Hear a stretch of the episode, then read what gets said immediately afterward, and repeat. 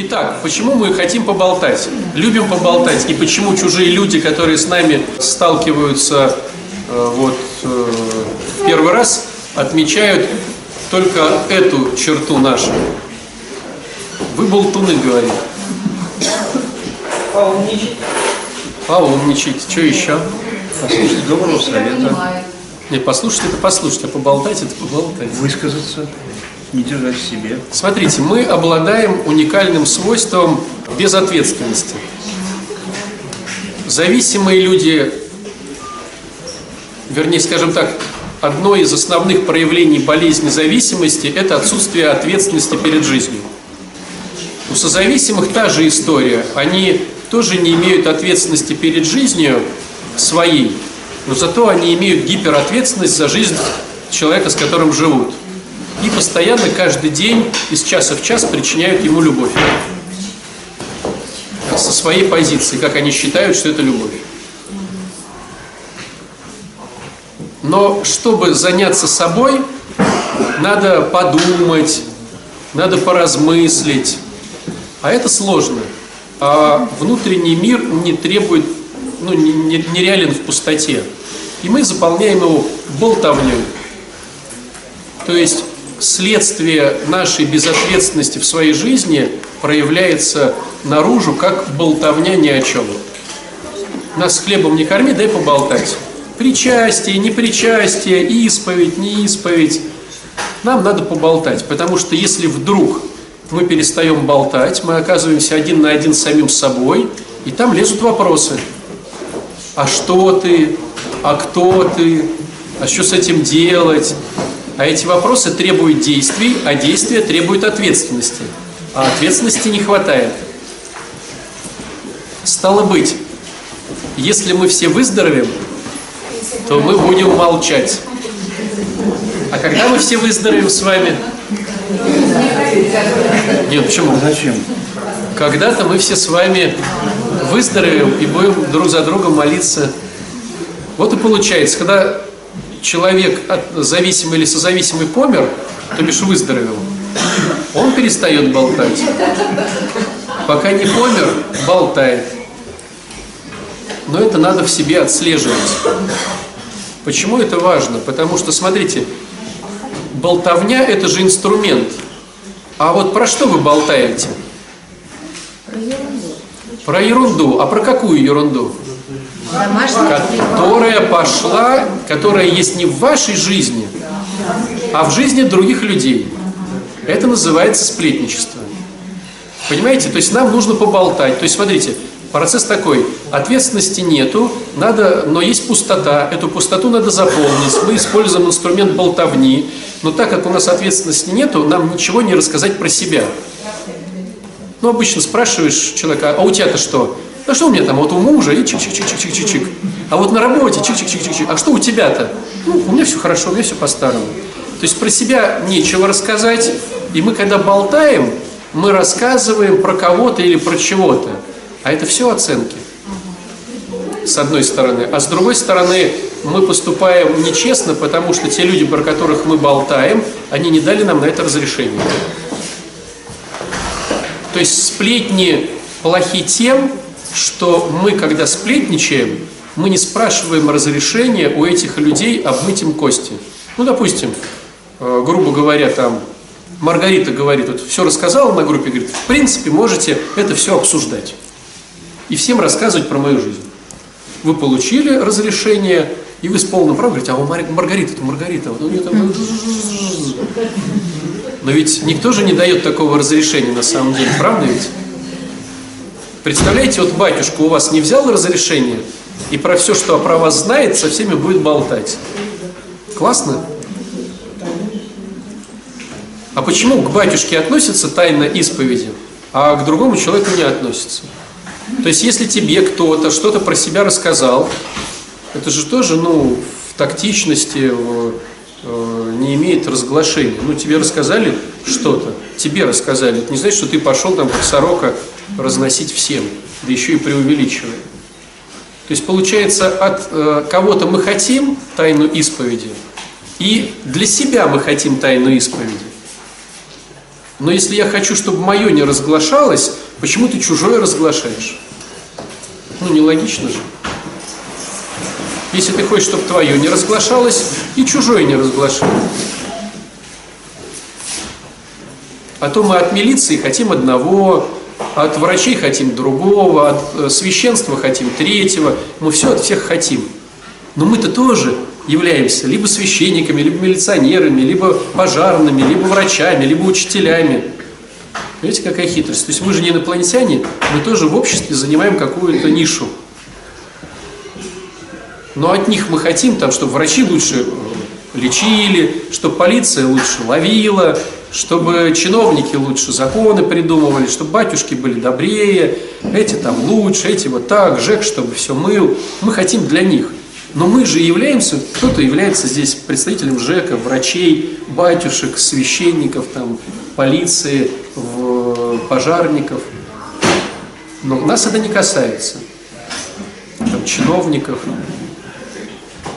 Понимаете, какая нечестность глобальная?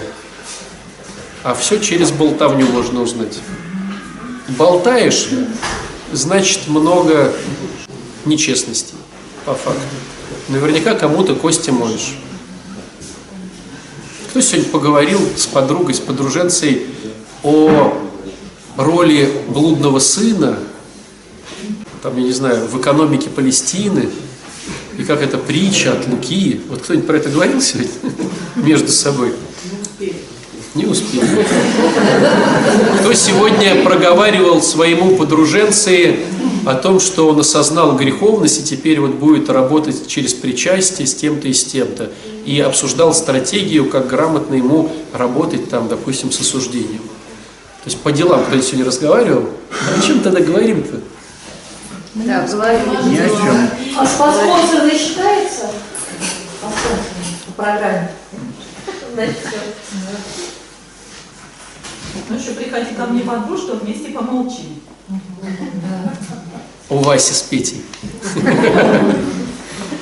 Друзья, отслеживайте эту штуку. Мы, мы в приходе э, пытаемся эту штуку убрать, потому что она, ну такая прям красной ниткой, прям бельмом. То есть мы постоянно болтаем. И мы болтаем не о себе, то есть болтая о себе, там, о духовных подвигах, о том, что ты прочитал у Сергия Радонежского, ну, болтай об этом. Мы же не про это. Мы, к сожалению, болтаем и через это осуждаем. А сложность нашей общины в осуждении в том, что в Евангелии же написано «не суди, сам судим не будешь». А нас за столько есть за что подтянуть. Понимаете? Ну вот Саша сегодня спикерил 16 лет. Со сколько его можно подтянуть косяков, представляете? То есть и каждого из нас, ну, каждого из нас. То есть здесь собираются люди не просто так. Не просто так в семьях появляются наркоманы, алкоголики. Не просто так наркоманы и алкоголики просто живут. Среди нас нету богатейших людей, которые употребляют и не приносят урон своим близким обществу. То есть косяков у каждого, ну, прям не то, что выше крыши, ну, прям вообще. И если я еще кого-то осуждаю, то тогда встает вопрос у других людей, это ты осуждаешь? Ну, понимаете, да? То есть это ты говоришь про кого-то, что он плохой, а вот это мы забываем.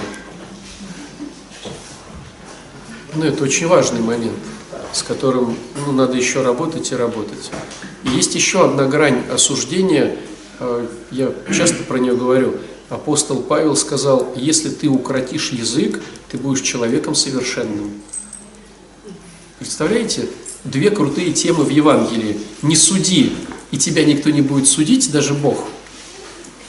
И если ты просто будешь тупо молчать, то ты станешь человеком совершенным. Два инструмента, которые прямо в Евангелии и в апостольских посланиях написаны – если ты за свои косяки не хочешь, чтобы тебя Господь судил, твоя задача просто не исповедь, не молитва, не служение, просто про, ни про кого плохо не говорить. Хорошо, Хорошо? Это тоже оценка. А? Мне нравится, я радуюсь за тебя, это да. Ты поступил как молодец, это оценка. Батюшка, вы же говорили, что это э, по вертикали, а по горизонтали хвалить друзей можно, да, молодец. Ну, мужа вы хвалите, там, а, Ты все не так поняла, Екатерина. Мы можем хвалить или осуждать, ну если в минус, только по вертикали сверху вниз. Ну да, Друзья находятся в горизонтали. То есть я, как священник, могу похвалить или поругать посомого. Потому что мы вместе договорились. Я священник, он посомый. Спонсор может то же самое сделать с подспонсорным. Родитель с ребенком, начальник с подчиненным. То есть мы изначально договариваемся, что мы в вертикали. Ты начальник, я подчиненный. Значит, он имеет право, раз он находится выше, и ты его поставил выше, а сам стал ниже, он имеет право сказать упрек. А в горизонтали, в автобусе, за рулем, то есть все одинаковые. А братья и сестры? Братья и сестры, все одинаковые. Все в горизонтали. Там мы можем только поддерживать. И говорить, что нам нравится, что не нравится. Это нравится, не нравится, это не оценка. Я чувствую, это не оценка. Я чувствую раздражение. Ты меня бесишь, это оценка. То, что не он тебя бесит, а ты сам бесишься. Вот, по-честному. Я бешусь от того, как ты ковыряешь в носу. Ну, хорошо. Ну, Бесись дальше. Помочь тебе еще професситься двумя пальцами.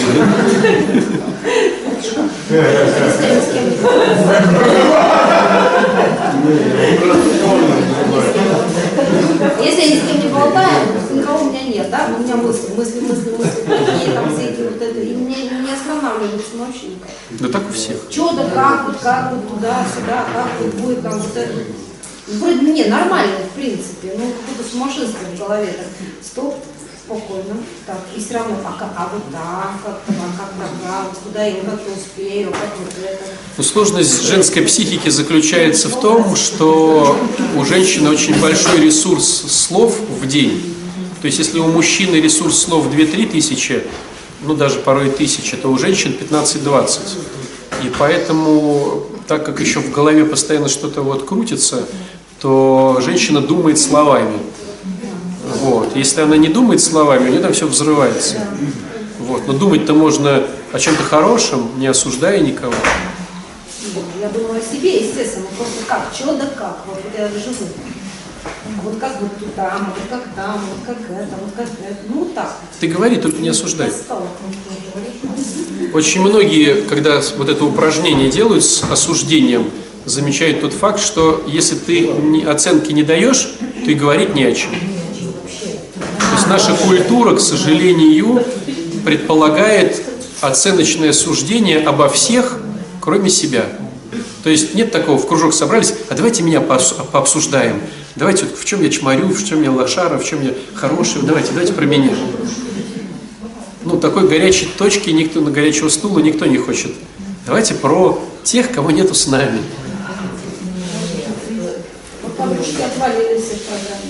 Да?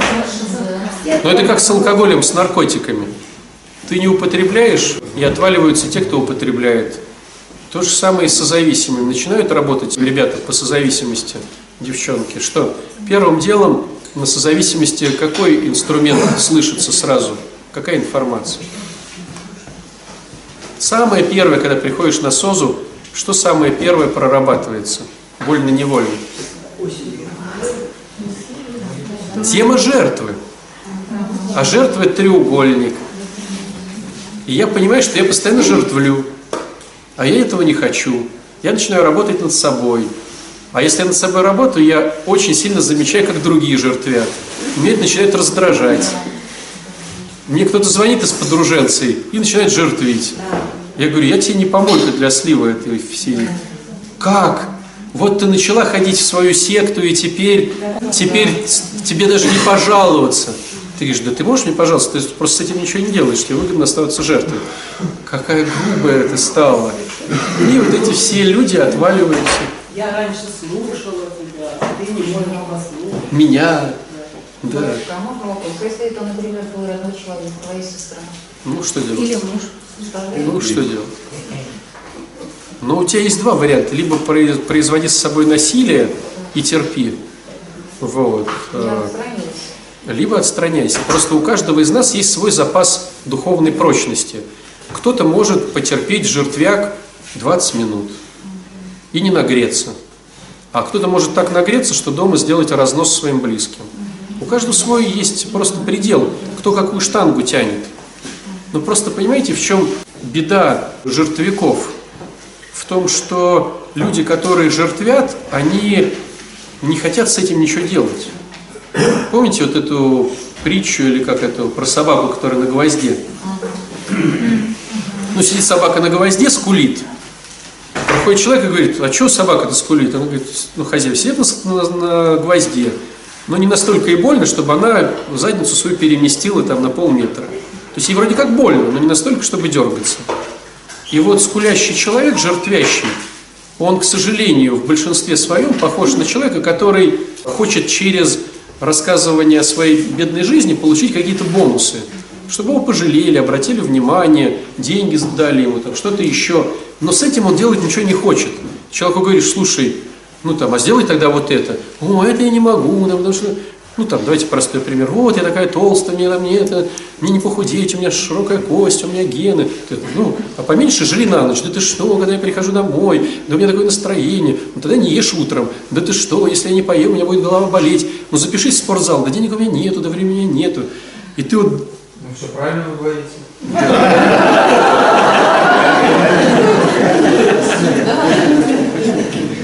Не, ну очень. Это, это, это вы про больнуху, это крайность.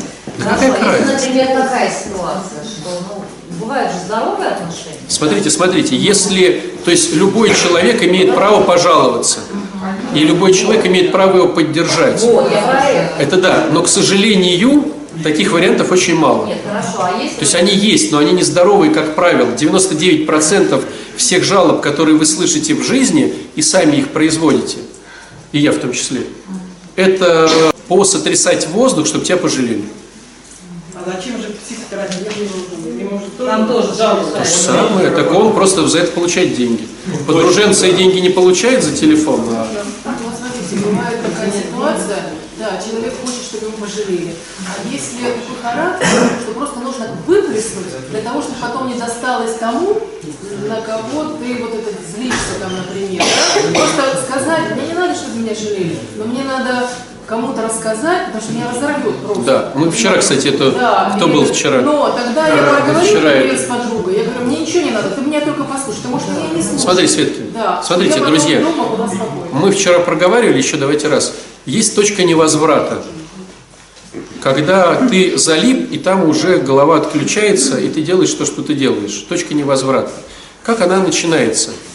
Сначала ты, став башком, а может даже и богом в своей голове, начинаешь думать, как другим жить. Ты прям знаешь, как кому выздоравливать, как кому воспитывать детей, как тому то, как тому все. И ты считаешь, что раз ты так думаешь, что это правильно и умно, и так все умные люди так делают. Первый шаг. То есть все начинается с гордыни. Второй шаг. Ты начинаешь ожидать от этого человека, что он как экстрасенс прочитает твои мысли и сделает так, как нужно. То есть начинается включаться ожидание. Но в жизни реальность не совпадает с твоими ожиданиями. И разница между ожидаемым и получаемым называется обида. Еще раз. Обида – это разница между тем, что ты ожидал от людей как умных и нормальных, порядочных, и получил, как от сволочей, непорядочных и плохих. И чем дельта больше, тем больше обида. Ты договорился на 50 тысяч, тебе дали 45, одна обида, тебе дали 25, другая обида, тебе дали 0, третья обида, с тебя еще денег сняли, четвертая обида. То есть обида – это дельта между ожидаемым и получаемым. И от этого начинает от обиды расти сначала негодование, оно переходит в раздражение, оно переходит в злость, оно переходит в гнев. И вот гнев – это точка невозврата. И если ты уже дошел до точки невозврата, действительно экологично, чтобы ты это вытащил из себя. Ну, там как бы два варианта. Ты уже это родил, этот гнев ты родил. И либо ты его погасишь внутри себя, и это будут болезни, либо ты его выплеснешь наружу, и это будет более, ну, более стратегически правильно. Поэтому есть э, в психологии такие направления, когда вот ты приходишь и там какую-нибудь подушку используешь, или там журналы кидаешь на пол, или подушку бьешь, то есть у тебя уже точка невозврата, тебе это надо просто куда-то слить. Если ты это не сольешь, то либо пострадают э, домашние, что ты сольешь дома, либо пострадаешь ты, если ты сольешь вовнутрь. Получается, что если ты прошел точку невозврата, логично ее убрать. Это понятно, да? Но мы сейчас говорим, чтобы не достигать этой точки невозврата. То есть учись не ожидать от людей ничего, потому что ожидание – это твоя гордыня. Ожидания, во-первых, не работают, а во-вторых, а что ты считаешь, что другой человек должен так жить, как думаешь ты? Ну, с чего? Есть же какие-то обязанности. всех. обязанности. Ну, а как же родители рождают детей, они же как бы... Не всегда хочется, чтобы делали так, как я вижу. Друзья, обязанностей не существует. Это история, вот послушайте меня, обязанности – это иллюзия предъявить другому, что он должен. Почему иллюзия? Потому что к нам обязанности не относятся. Когда жизнь касается нас, мы находим оправдание, почему мы так не поступили. А когда жизнь относится к ним, то они нам обязаны. Когда жизнь касается наших родителей, они обязаны что-то нам. А когда жизнь касается наших детей, то у нас сложная ситуация. Мы не можем сейчас им помочь финансово, мы не учили психологию, мы то не все пятое, десятое. То есть обязанность или справедливость, они вроде как существуют, но это хитрая разводка, потому что они относительные. Мы справедливость и обязанность всегда применяем относительно своего. К нам мы не хотим справедливости, и мы находим кучу причин, почему справедливость к нам не должна применяться. Мы в заболевании, у нас такая ситуация, у нас то, мы тысячу причин найдем, почему справедливость к нам не нужна. Очень. Ну вы же сегодня сами говорили, что справедливость как бы мы убираем, мы оставляем любовь. А любовь это не обязанность. Ты именно. Какие обязанности? Тебя никто обязан, не обязан Когда- любить. вот так- когда такие, обязанности. Какие обязанности? Я про это говорю, обязанностей не существует. А, а почему мы обижаемся? Потому что мы думаем, что они существуют. Я и говорю. И. Совершенно верно. Я ожидаю, что ты обязан был меня воспитывать, говорим мы там отцу, матери. Ну, самые основные же обиды у нас на кого? На родителей. Просто мы кто-то боится их озвучить, кто-то их озвучивает. А обиды на родителей – это обида на Бога. Это вообще страшно озвучить, потому что вдруг покарает. Хорошо, очень. Хорошо, а вот допустим, да, вот если мы не будем брать из больнички, а из здоровухи уже, Давай. допустим, да, вот, например, мои близкие, ну, я очень много употребляла всяких веществ и все такое. То есть они меня помнят такую, да, вот, э, ну, всегда берущую. Ты сформировалась как э, Да, личность. и вот они такой. вообще не, они даже не воспринимают, что я вообще-то меняюсь, что у меня Да. какие-то вообще какие-то другие. Да. И то есть даже когда я звоню и просто рассказываю, им кажется, что я что-то от них хочу. Да. То есть это то, о чем говорила Таня. И? Что вот, ну, как себя в такой ситуации? Никак. Вот никак. И то Никак, есть ты меня просто знаешь-. То есть Да. я звоню, я что-то Но это говорю, последствия не употребления. имея- Ну не как? имея даже в виду вообще что-то попросить, просто узнаю, как дела. Да. Народ думает, что я что-то Да. хочу. Да. И мне становится просто, я даже... А что тебе, ты ожидаешь от них? Нет, я просто, хорошо, окей. Вот сейчас мне было очень обидно. Да ты же это- раздражаешься. А? Ты же на это раздражаешься. Сейчас вот я просто говорю, что если вот, вот такая А ты ситуация... вчера раздражалась на это. Ну я образно. Ну, Ты же все равно ожидаешь от мамы, ты даже сейчас проговаривая это, проговариваешь с оттенком того, что они должны понять, что ты меняешься. Нет, они мне ничего не должны понять, и об этом я им все время говорю. Благодарю за то, что блин, Зачем ты раздражаешься на поведение мамы, сестры? это кто вам сказал? Ты Когда? Когда? всегда. Не раздражайся, они, ты не исправишь ситуацию. Вернее, скажем так, давайте так, смотрите, просто логически. Если я употребляю 10 лет, то сколько мне надо исправлять эту ситуацию? Ну, может не 10, но как минимум хотя бы 5. Ну, через пять лет заметь. А надо ли? Нет, я вообще говорю. То есть, если мы сформировали свою, свое, э, ну, свою личность э, с другими людьми, то как минимум хотя бы полсрока этой темы нужно, чтобы они, я не знаю, нужно или не нужно, я просто рассуждаю про то, что они, даже, даже если тебе это не нужно, то пройдет еще, может быть, лет 10, и они скажут, а они ничего не просят. Но это 10 лет, плюс к твоей, к твоей еще трезвости, понимаешь? И там как бы само кредит доверия выработается. Ну, к сожалению. И от них, ну, что ждать? Ну, вот так. То есть, Не, ну просто вот в моем понимании, не, не надо ничего никому доказывать. Меняюсь я нет, ты или сейчас, не ты сейчас врешь. Раз ты раздражаешься, значит, ты хочешь доказывать. Иначе ты просто грустила, но не раздражалась. Ну, по поводу раздражения я как бы с вами даже не буду обсуждать.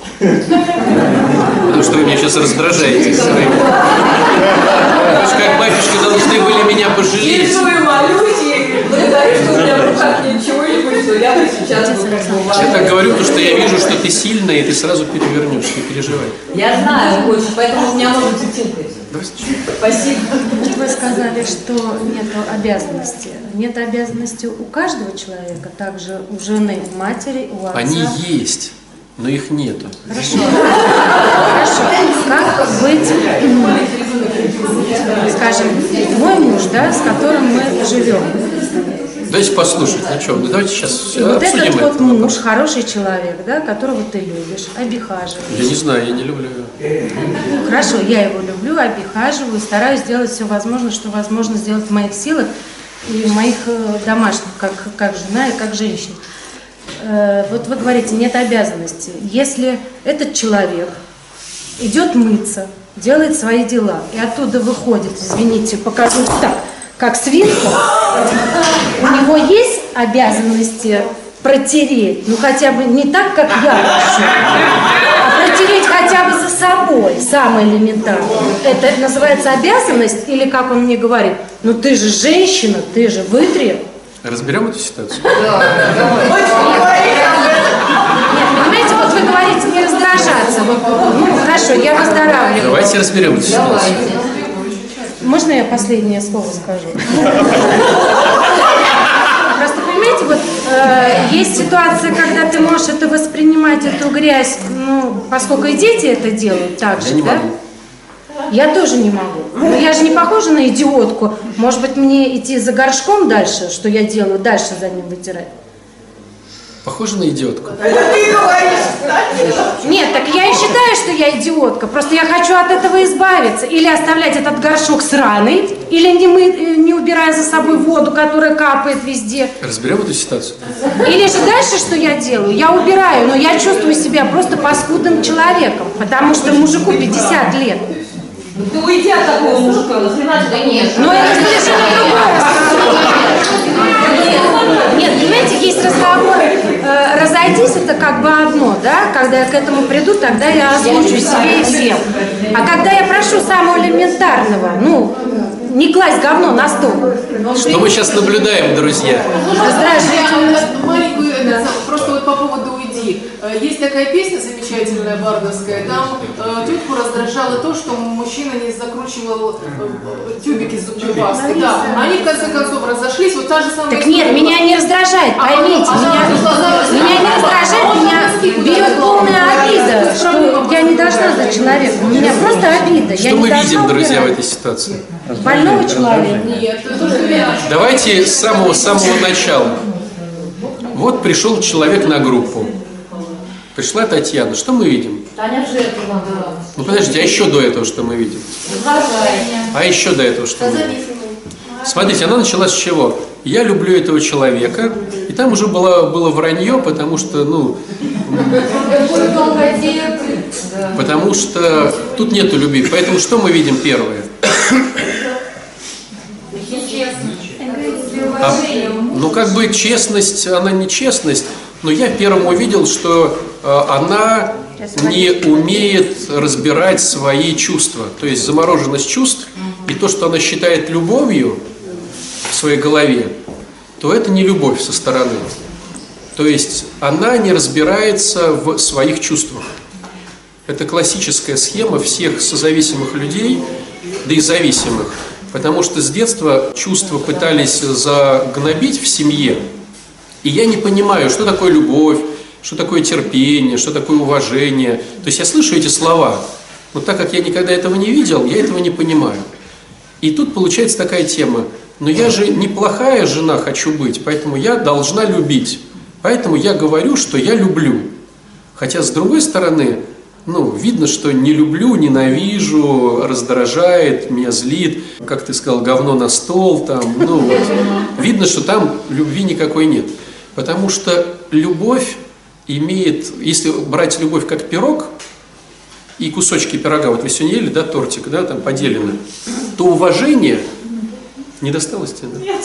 Ну, просто давай свизуализируй. Тортик из севера. Я ходила и смотрела. Они должны были предложить мне. Не-не-не, вы таких просто нет. Вот тут вы не правы. Не думайте за меня. А значит, все-таки там я был прав, смотрите. Ну я Ну и что? Ну продолжалось, я имею право это чувствую. Да, да, да, да, да. Так вот, смотрите, получается, что уважение – это долька пирога под названием любовь. Если любви нету, то, естественно, и долек нету. То есть, если у тебя дома нету торта целого, да, ну, то и, и кусочков тоже исчезают. То есть, я не понимаю, что такое уважение. Я вроде бы не хочу быть плохой женщиной. Мне надо говорить, я уважаю, но я не умею уважать. Я и себя не уважаю, потому что действительно давно бы уже свалила. Я его не уважаю. Я не умею просто. Не то, что я плохая. Просто я не умею. И что тут получается, да? Что ну, человек брызгается там, человек что-то делает, да?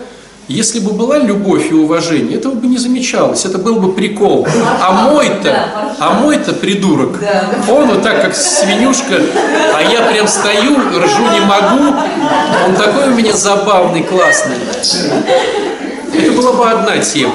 А другая, а другая, а другая тема, это когда он меня раздражает тем, что тем, что так делает. Берем глубже теперь. Глубже идем? Да, да, обязательно. Идем глубже. Получается, неважно, что ты будешь делать, если, ты, если э, кто-то раздражается тобой, то ты будешь и в шапке дурак, и без шапки дурак. Это понятно, да? То есть это говорит о том, что э, Таню раздражает муж, э, просто раздражает. Не потому, что он, ну то есть она э, сейчас зрительно цепляется за этот элемент, хотя на самом деле он просто ее раздражает, и э, если он сейчас не будет так делать, она найдет, где он ее раздражает, там, в другом месте, в третьем месте. Стало быть, он ее раздражает. Что такое раздражение? Давайте дальше. Раздражение, оно рождается от злости. А злость, ну или, ну не суть, да, это все от ожиданий. То есть Татьяна ожидает от своего мужчины, с которым живет, каких-то действий или отсутствия каких-то действий, да, а он этого не делает. И она поэтому обижается на него, и эта обида рождает раздражение, злость, порой даже может быть и гнев, сквернословие, там может быть все что угодно уже, да, точка невозврата. Тогда вопрос, а чего ты от него это ожидаешь? А, Ведь, э, ну, понятное дело, если я еду на мопеде, а ожидаю от него быть самолетом, то это глупо. А если я играю в шахматы, а думаю там, что, там, я не знаю, за это мне будут давать бананы, ну это тоже как-то глупо. То есть получается, что каждый человек на что-то способен, на что-то не способен. И ожидать от него то, на что он не способен, то есть выросла морковка.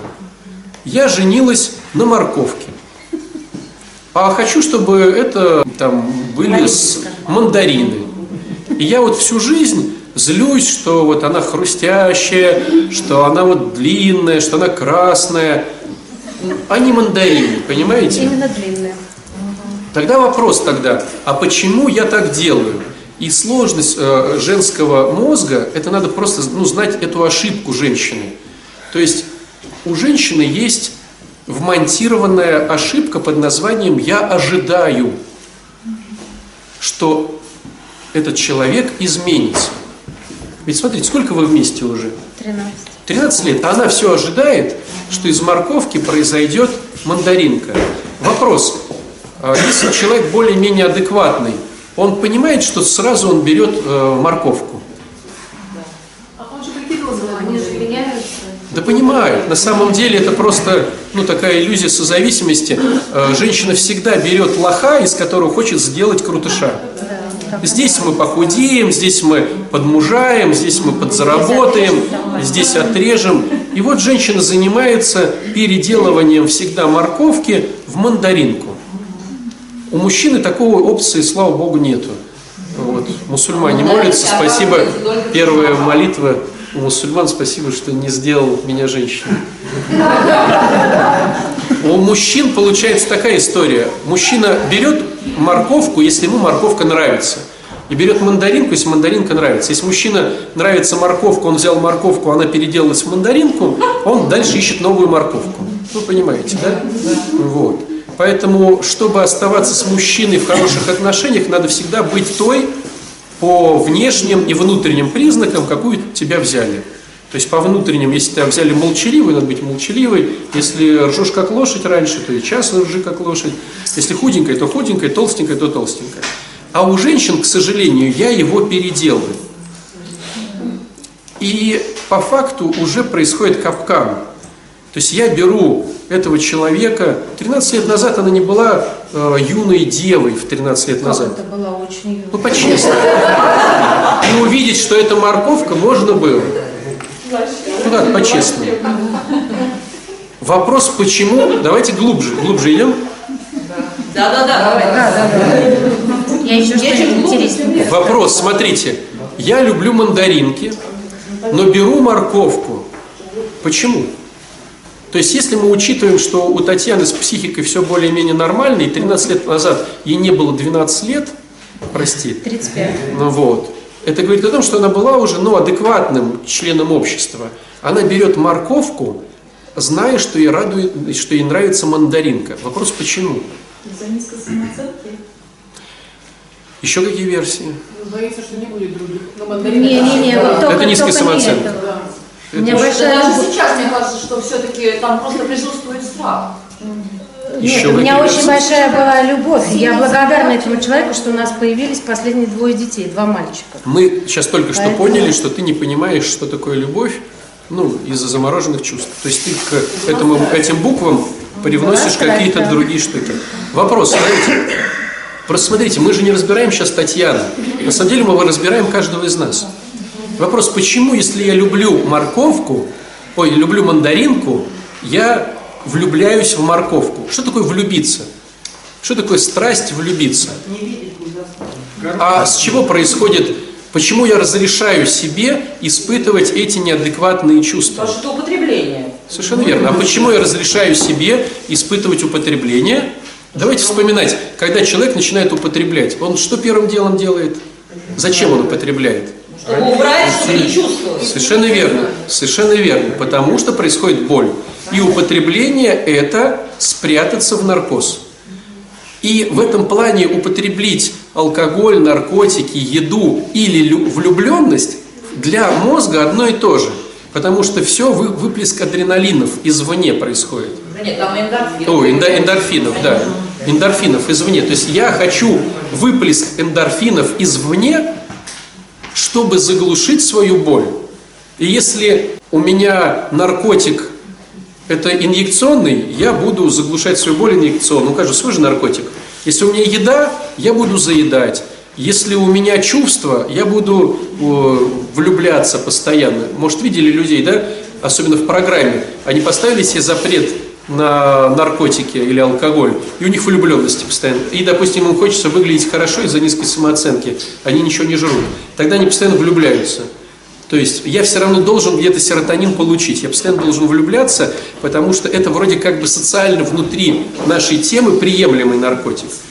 То есть ты искусственно разгоняешь себя до влюбленности, чтобы заглушить боль. Если мы знаем теперь эту информацию, то есть смотрите, какие файлы. С одной стороны, я люблю мандаринку, но мне попалась морковка. И я хочу, и я в нее влюбилась. Это говорит о том, что я испытывала боль, которую я попыталась заглушить влюбленностью в морковку, хотя знаю, что в принципе мне нравится другой типаж, и мне нравятся мандаринки. Тогда глубже идем. А почему я это делаю? Ты потерял цепочку? Потому что с мандаринкой надо что-то делать. Ведь я возьму мандаринку, а мандаринка скажет, а мне не нравишься ты. Ты морковка. ты яблоко, ты что-то. Когда мы берем партнера классного, суперского, меговского, надо к нему постоянно стремиться, расти до него. А проще мозгу взять слабое звено, взять слабого игрока. Потому что если слабый игрок что-то предъявит мне, я скажу, слышь, это ты мне говоришь? Это ты? Вот этот чмошник, которого я тащу из болота, как бегемота, уже 10 лет, ты мне это говоришь? Повышаю самооценку за счет уничижения. То есть я взял сразу слабого игрока, чтобы самому особо не расти, чтобы если мне будут предъявлять, у меня всегда была карта в рукаве. И очень многие из нас выбирают, как начальники выбирают слабых подчиненных, а вдруг их подсидят. Вместо того, чтобы собрать классную команду и стрелять с ней, а вдруг меня подсидят. Но здесь есть еще глубже тема на самом деле. Почему тогда вопрос? Если у меня стратегия выбирать слабого игрока, мне нравятся классные офигенские мандаринки, но я боюсь до них не дотянуть, потому что у меня слабая самооценка, я влюблюсь в э, морковку. Здесь есть еще более глубже правда. Мы выбираем такую стратегию, потому что в детстве нам было больно. А больно было, как правило, от старших, то бишь от родителей. И мы жили очень долго в этой боли, в этих манипуляциях, в насилии, у кого-то в психологическом, у кого-то порой и физическом. И мы испытывали долгую боль от старших. И когда мы стали вести сами взрослую жизнь, нам очень страшно взять кого-то старшим и сильным. А вдруг он, если будет старший и сильный, он тоже будет причинять мне боль, как причиняли мне родители. Я второй раз уже не выдержу.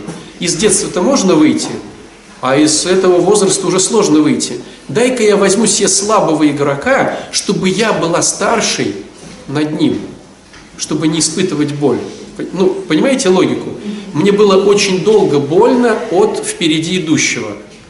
А вдруг я сейчас выберу впереди идущего, который мне нравится, но он будет хотеть так, как он хочет, и опять меня будет чморить и унижать. Я так не допущу, я очень долго мучился. Я сейчас возьму слабого игрока, чтобы мне быть главным в семье. И тогда я могу его подчмаривать. А как мне так сделать? Я возьму того, кого можно подчмаривать. Можно взять зависимого, не стремящегося, не ищущего, ни того, ни сего, чтобы интеллектуально и физически быть над ним сильнее, чтобы в случае чего его подавить. Но в обществе надо, а, говорить, что я люблю, чтобы не быть лохом, а во-вторых, в обществе все-таки мы же понимаем, мы хотим или не хотим, но мы понимаем, что муж, глава жены, там, тыры-пыры тролливали, и в идеале тогда происходит, почему схема жертвления? Я всем говорю, что он глава семьи, а сама я страдалица. Хотя на самом деле я его выбрала, чтобы его зачморить, и просто это моя маска, чтобы дальше все оставалось на том же уровне. Почему я не хочу уходить от этого мужчины? Потому что на самом деле меня все устраивает. Я выбрал слабого игрока, да, я терплю, что он там э, как свинушка это, но в принципе я рулю ситуацией. И если бы это было не так, то Татьяна бы, услышав рекомендации, и 200 раз уже от меня, и от группы, и от того всего, сразу начала что-то делать. А у Татьяны постоянная история, она ничего не меняет, но только рассказывает, как все плохо. Когда человек только рассказывает, жертвит, но ничего не меняет, первый признак того, что ему выгодно на самом деле в этой ситуации находиться. А так как мы еще видим замороженные чувства, мы можем сделать предположение о том, что на самом деле этот дядечка был выбран специально, может быть даже не мозгом, а подсознанием, чтобы не испытывать боль и самому владеть ситуацией, но так вот хитро, серым кардиналом. Все правильно. А что произойдет, если он изменится? Не будет бросаться? Он не изменится. Он не изменится. А? Не, ну я Если знаю, он что- изменится, есть два варианта. Ну смотрите, давайте, да, хороший, хороший Если вопрос. найдет. А? Потом.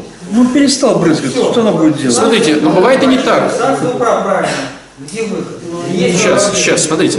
Бывает ситуация такая, вот, ну, Женя задает вопрос, да, а если он изменится? На самом деле он может измениться в каком случае? Мы видели э, эти вещи, мы видим их.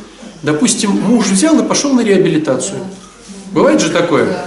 Приходит жена, плачет, что му- мужик употребляет, скотина, там не то не сё, безответственный. Она начинает ходить на группы, спонсор, шаги, и она додалбливает его какими-то либо конструктивными, либо деструктивными способами, и он едет там в дом Надежды на горе.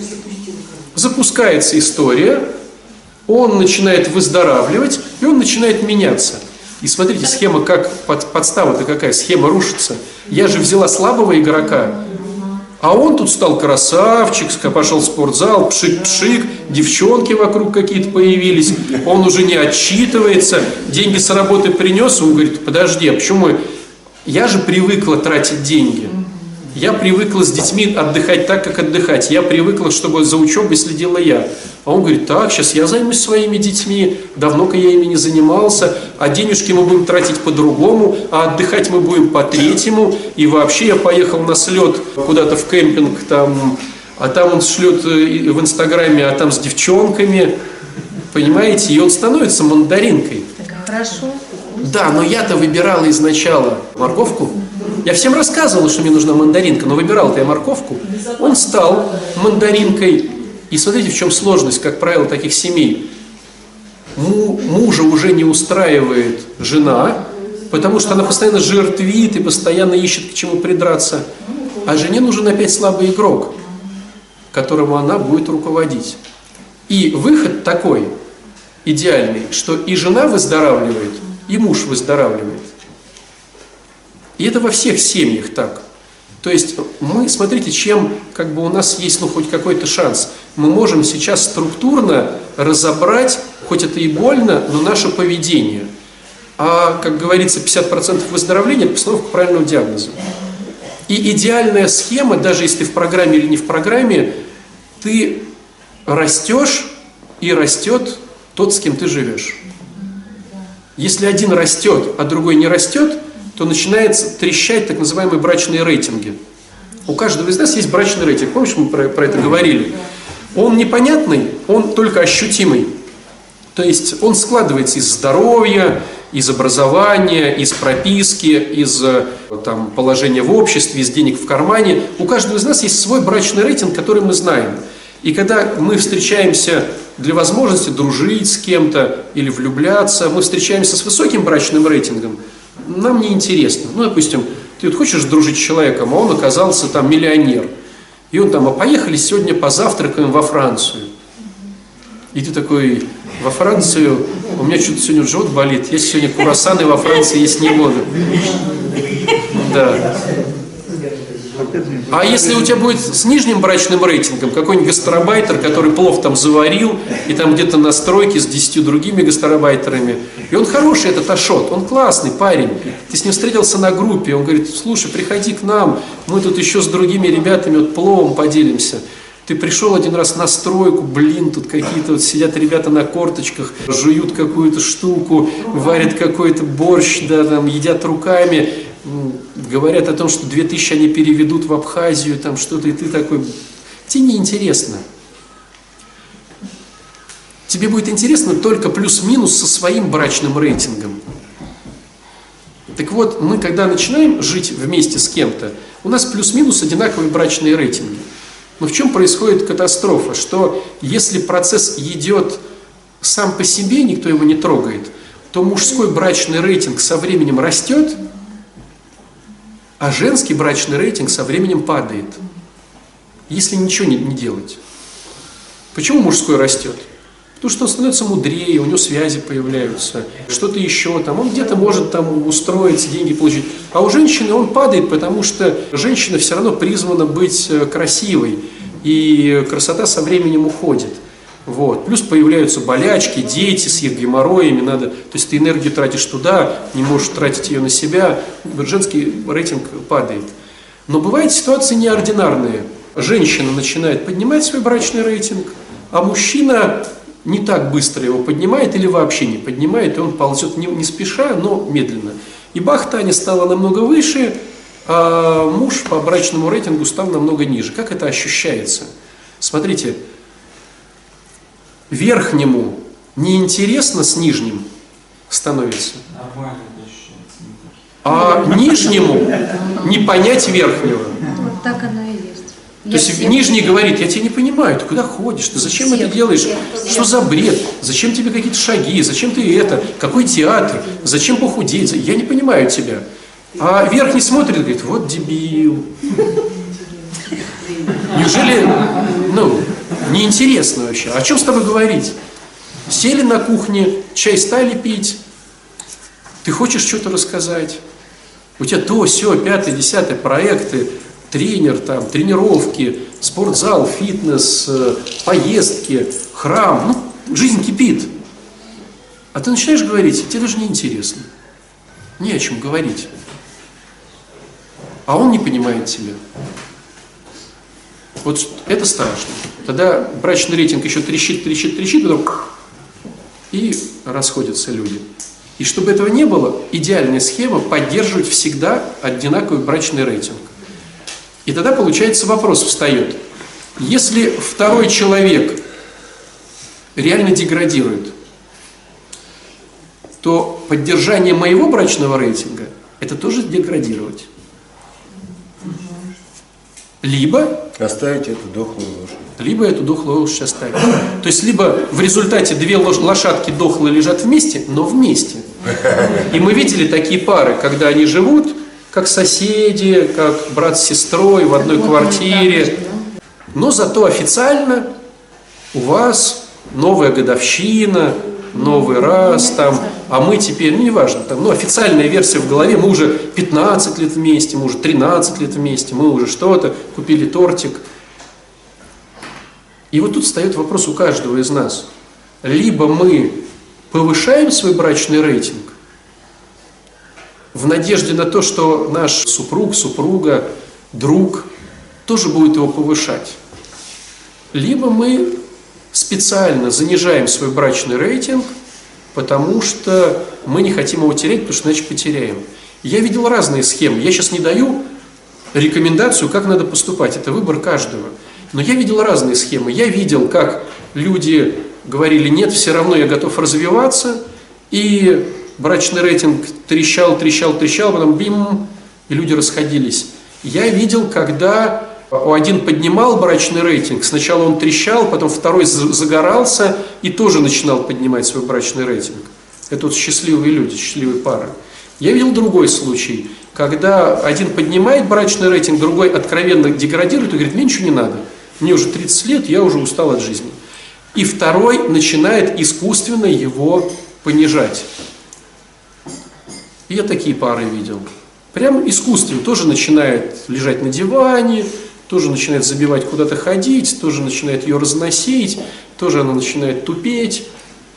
Но осознанно, потому что мне этот человек нужен, я его выбираю, у меня любовь, и вот, ну, это тяж, тяжелое зрелище. Ясно дело, что самое конструктивное, когда оба вместе, ну, как-то вместе развиваются. Фильм такой есть по этому поводу, как один другому для того, чтобы потом вместе подняться.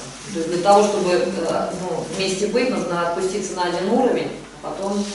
У кого-то получается, у кого-то не получается.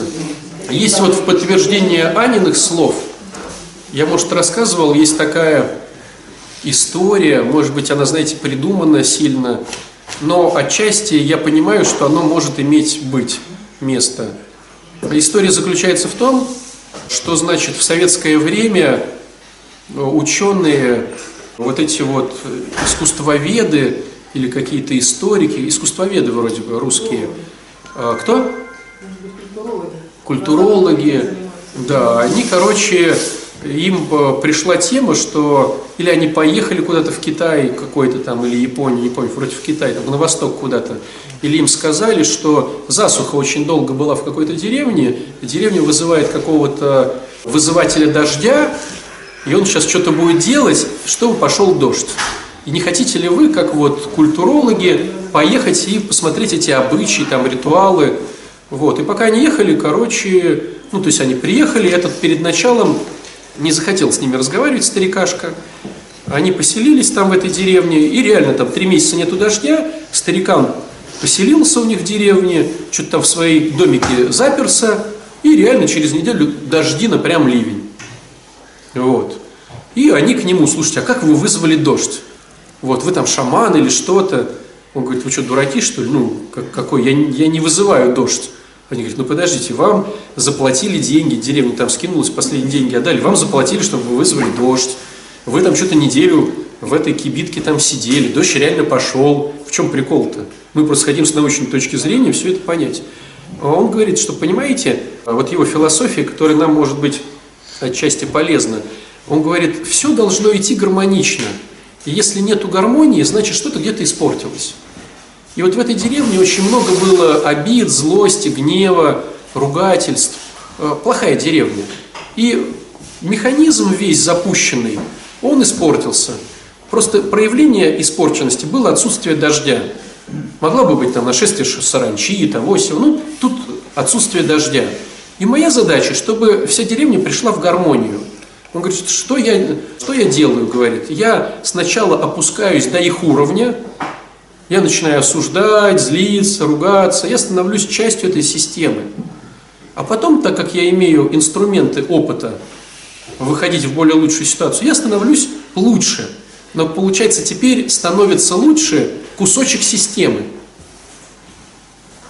А если начинает кусочек системы меняться, то либо система его поглотит, а если кусочек системы сильный, то вся система за ним выплывет. Система гармонизировалась, дождь пошел.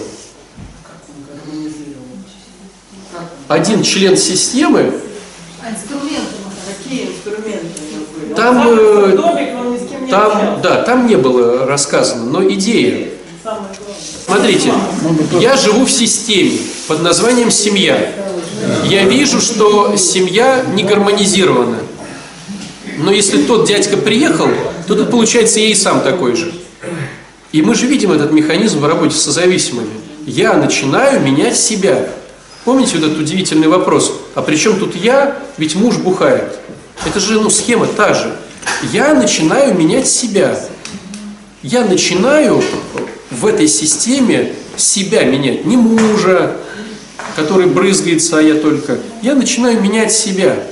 И если я буду сильным, то система за мной потянется. А если я буду слабым, то система разрушится. Поглотит. Или поглотит. Ну, вот помните, я для себя просто этот пример дурацкий, но опять может быть полезный, про зубы. Я делал просто зубы, и врач мне сказал, слушай, ну там надо было как это глобальная эта вся история. И врач говорит, слушай, у тебя немножко восьмеркой зубы, из-за того, что отсутствовало несколько зубов, у тебя система стала деструктивной, ну, зубы, да? Она стала восьмеркой, не нужно требовать каких-то штук, давай я, говорит, тебе просто по миллиметру на одну часть, вот четыре зуба верхних, вот здесь вот, правых для меня, нанесу по миллиметру пломбы, потом мы их уберем.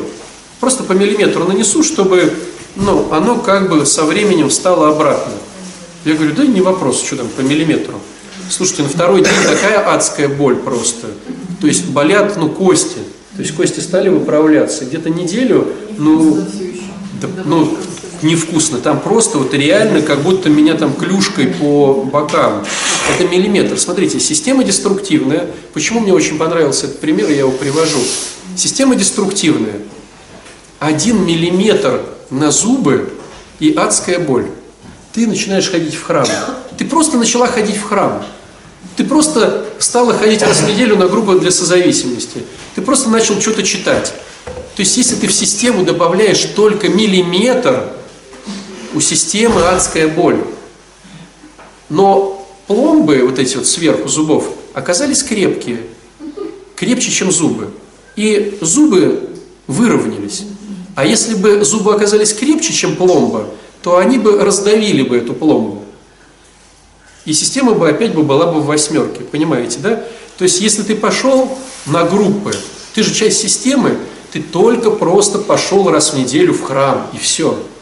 Сразу знай, что вся система будет адски кричать. Адски кричать. И тут вопрос только, кто сильнее. Если сильнее зубы, они тебя раздавят. Если сильнее пломба, то все выправится. За сколько времени? Да кто знает. Но первый полезный опыт для нас, то, что если ты хоть немножечко начнешь, знай, что никто этому не обрадуется, а даже наоборот. И второй момент, просто, ну, кто сильнее? Ты со своим упорством или система? Бывает, система ломается, да. Бывает, зубы ломаются, бывает, пломба ломается. Никто не может дать никаких гарантий. Но у тебя есть точно шанс. Ты входишь в программу. Чем хороша программа? Прекраснейший самоанализ, прекраснейшие инструменты. Сначала самоанализ, потом инструменты. Опять самоанализ, опять инструменты. Но минус любой психологической системы в том, что делать с гордыней-то. Я же понимаю, что мне надо сейчас пойти попросить прощения в девятом шаге. Я все это понимаю. А где силы-то взять на девятый шаг? У Бога. А если просто у Бога, ни про какой девятый шаг и речи быть не может, уж самоанализа там нету. Он как бы есть на самом деле самоанализ. Но чтобы в церкви получить самоанализ, надо идти к духовнику, который ну просто, ну реально духовник. Не мы такие вот сейчас нахватавшиеся. То есть если бы церковь не прекращала своего существования вот так глобально, и как в Оптиной пустыне духовник от духовника, духовник от духовника, нам бы психология была не нужна. Священник, как грамотный психолог, опытный, которому уже 70 лет, он бы разбирал бы твою ситуацию. Но у нас нет такой возможности сейчас в нашей церкви. У нас нету духовников, у нас нету э, старцев, у нас нету прозорливых. А если есть один-два на Россию, к нему такая очередь, ты не подойдешь. И поэтому на данный момент нашей жизни, вот в нашем сегменте сейчас 2018 год, суперсочетание, психология, которая помогает сделать самоанализ, и духовность, которая помогает с этой гордыней работать. Тот, кто только в психологии, у него нет возможности работать с гордыней. Тот, кто только в церкви, у него нет возможности сделать самоанализ. мы это видим. Приходишь, он там злится, раздражается, там, гневается, он говорит, да ты злишься. Он еще больше злится. Да ты не прав, он еще больше злится. Он без самоанализа.